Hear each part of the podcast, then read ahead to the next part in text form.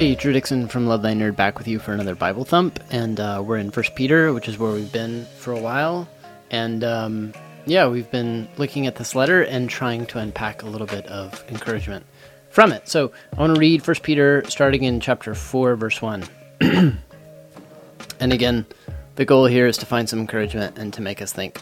Um, you know what? Actually, before I read that, I want to ask you a question. Um, as you as as I read this, here's what I want you to be thinking. If you could observe yourself from the outside looking in, like observe yourself living your life as if like as if someone else were living it.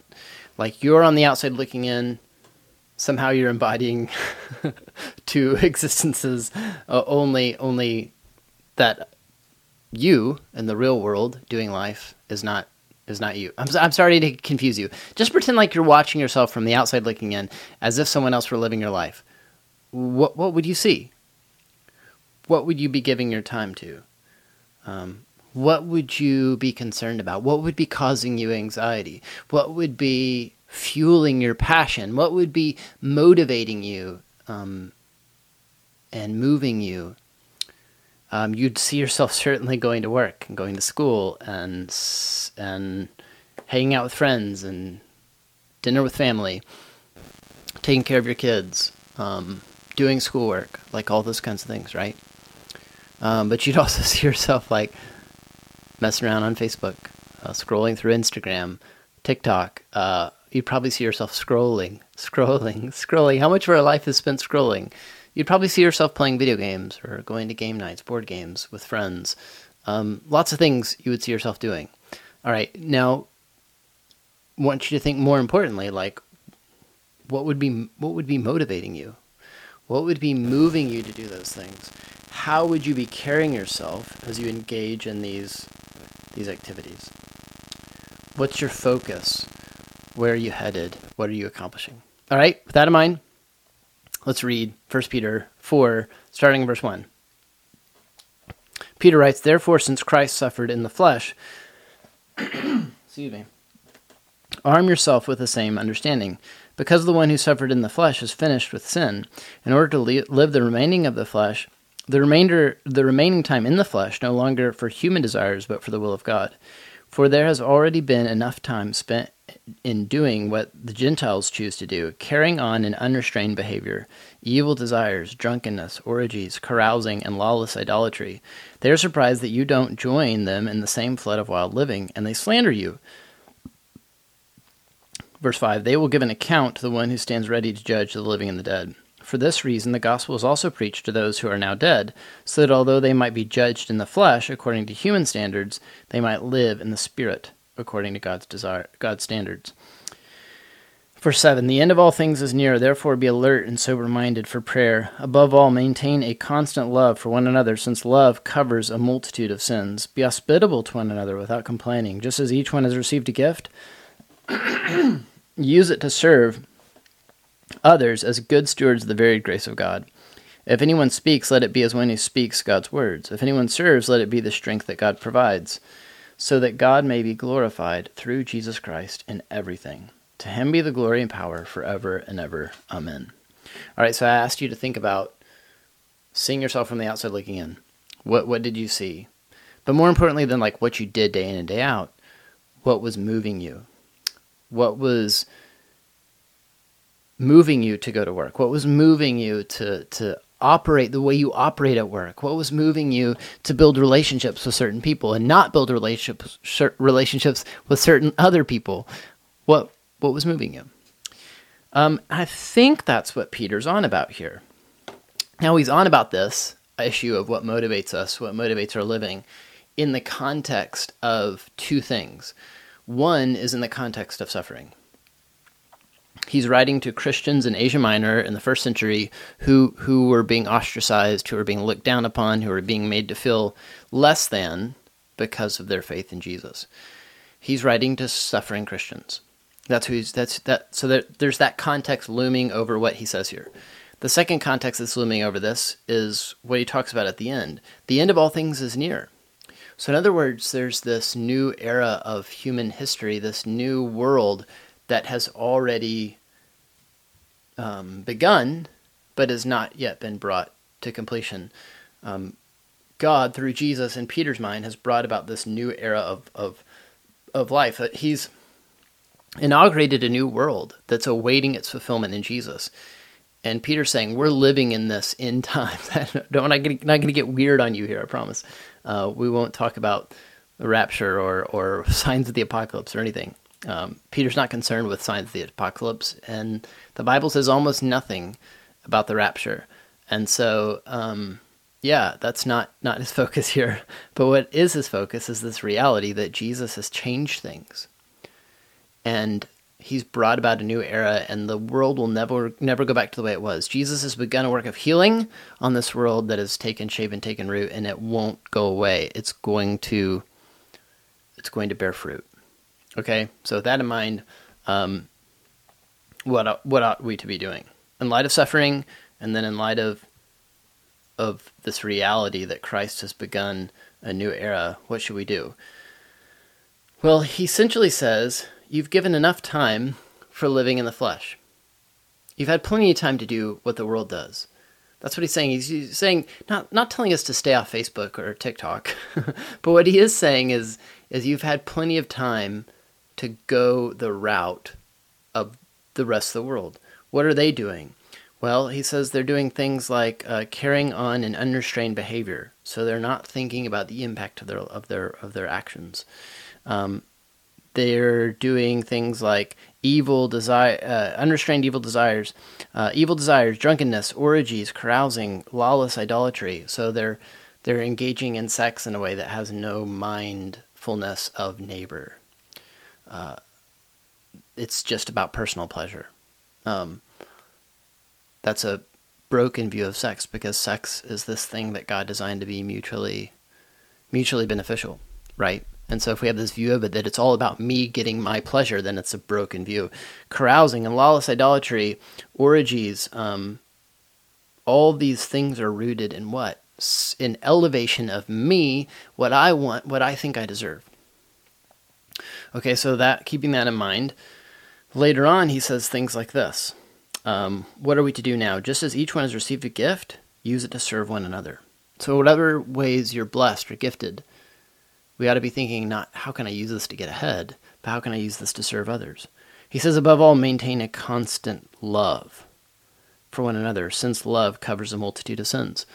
So, in the re- in light of the fact that we have to suffer sometimes for our faith in Jesus, and in light of the fact that we that Jesus has inaugurated a new age, a new world, uh, and He's redeeming this world, um, what should we do? Well, we should love each other constantly, maintain a constant love.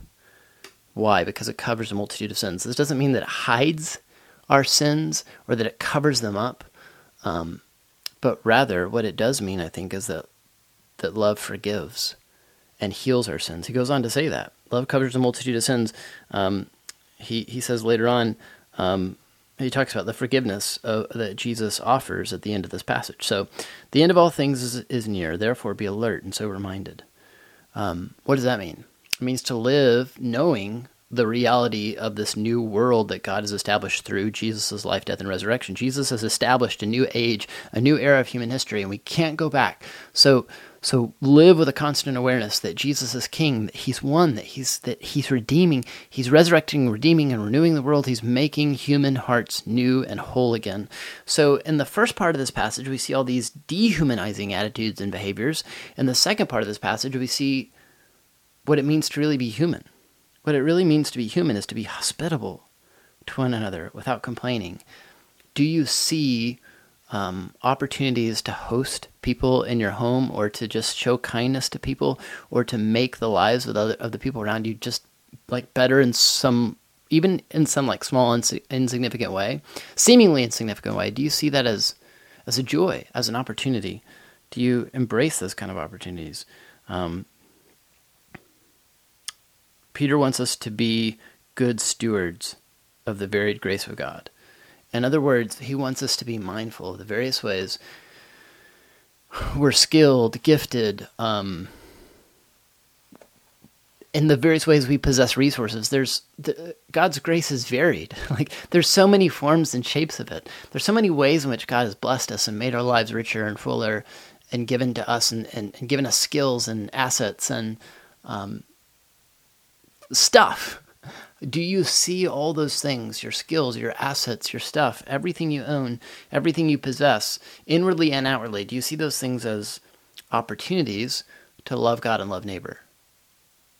To bless and to give and to make the world more into the image of Jesus. Those are humane behaviors. Those are truly human behaviors. The ones that are the, the dehumanizing behaviors, the behaviors you mentioned before, evil desires and drunkenness and lawlessness. Um, the sort of idea of like, I don't care if my actions make the world a worse place or harm my neighbor. I want I want what I want and I want to I want to be filled. He's calling us to leave that behind. Peter says you've had enough time to operate by this broken world standards, living selfishly. Now's the time to embrace the way of Jesus, intensified by suffering and by the reality of this new world that he's brought about. Um, N.T. Wright says, uh, love is one of the most, is perhaps the most creative thing that we can do. Uh, the positive act of outgoing love is the most creative thing in the world. And he says the gift of love we're invited to offer one another minute by minute, day by day, throughout our lives actually transforms situations so that the multitude of sins which were there before are taken out of the equation. Not that they're hidden, but they're redeemed, they're healed, they're forgiven, they're reconciled. And now we can stop fighting so much and have better relationships. We can stop getting, um, you know, exploiting our neighbor and begin serving our neighbor. We can stop looking down on the people around us and see their value and begin to have relationships of healing and, and, and love and mutual care, right? Um, so uh, sometimes I think it happens that um, like someone has a near death experience, like uh, you know, you, you, get in a car wreck and like you, you you realize how close you were to being super seriously hurt, um, like you know inches away from serious serious accident. I've had some pretty gnarly bike wrecks, and sometimes I think about like, oh man, like because I know people who've had serious mountain biking accidents that like were paralyzed or or worse. I mean, I've heard stories about people dying on mountain bikes, um, and so yeah, sometimes I've I've had those kind of experiences. What do you do when you have a, a, a near, you know, like a, a, fatal stroke or a heart attack or a or a horrible car wreck that you feel like you were close to death? Well, many people say they've rethink their whole lives, right? And we can see more clearly what matters and what doesn't. In the same way, I think Peter's saying if you suffer for the gospel, it brings that kind of clarity into your life. And if you haven't, I think the reality of this new age that Jesus is bringing in, a relationship with Jesus should should do something similarly for us, shouldn't it? Should cause us to reevaluate our lives and to see our lives with a greater clarity, to be able to step out, like I mentioned before, to detach detach ourselves from ourselves and observe and think, hey, maybe I want to have a different attitude towards my neighbor. Hey, maybe I want to approach my wife with more kindness this week. Hey, maybe maybe my attitude is broken or off.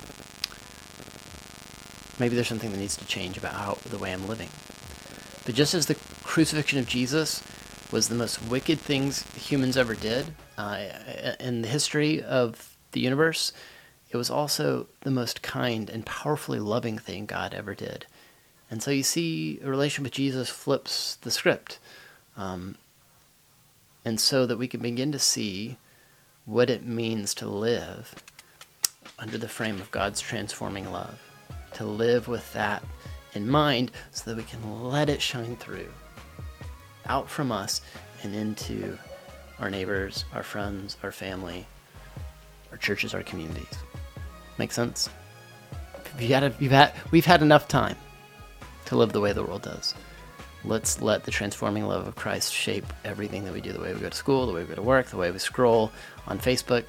And maybe, I think, probably it would influence us to do a little bit less scrolling on social media and be a little bit more proactive with our love for the people around us and for the God who redeemed us and is shaping us. Make sense? Hope this encourages you. We'll see you again next time.